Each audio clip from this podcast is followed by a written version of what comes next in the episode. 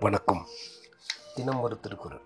அதிகாரம் அறுபத்தி மூன்று இடுக்கண் அழியாமை குரல் எண் அறுநூற்று இருபத்தி இரண்டு வெள்ளத்தனைய இடும்பை அறிவுடையான் உள்ளத்தின் உள்ள கெடும் பொருள் வெள்ளம் அத்தனை அதிகமான துன்பங்களையும் அறிவுடைய ஒருவன் தன் ஊக்கத்தினால் கடக்க முயன்றால் அத்தனை துன்பமும் இல்லாமற் போய்விடும்.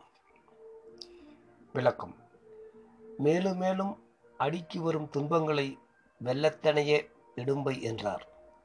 அறிவுடையான் என்றதால் அறியாமையால் வரும் தீங்குகளை தாங்கும் ஆற்றலுடையவன் என்பதை கூறினார். ஆற்றலை தரவல்லது ஊக்கம் என்பதனை உள்ளத்தின் உள்ள கெடும் என்று கூறினார். நன்றி.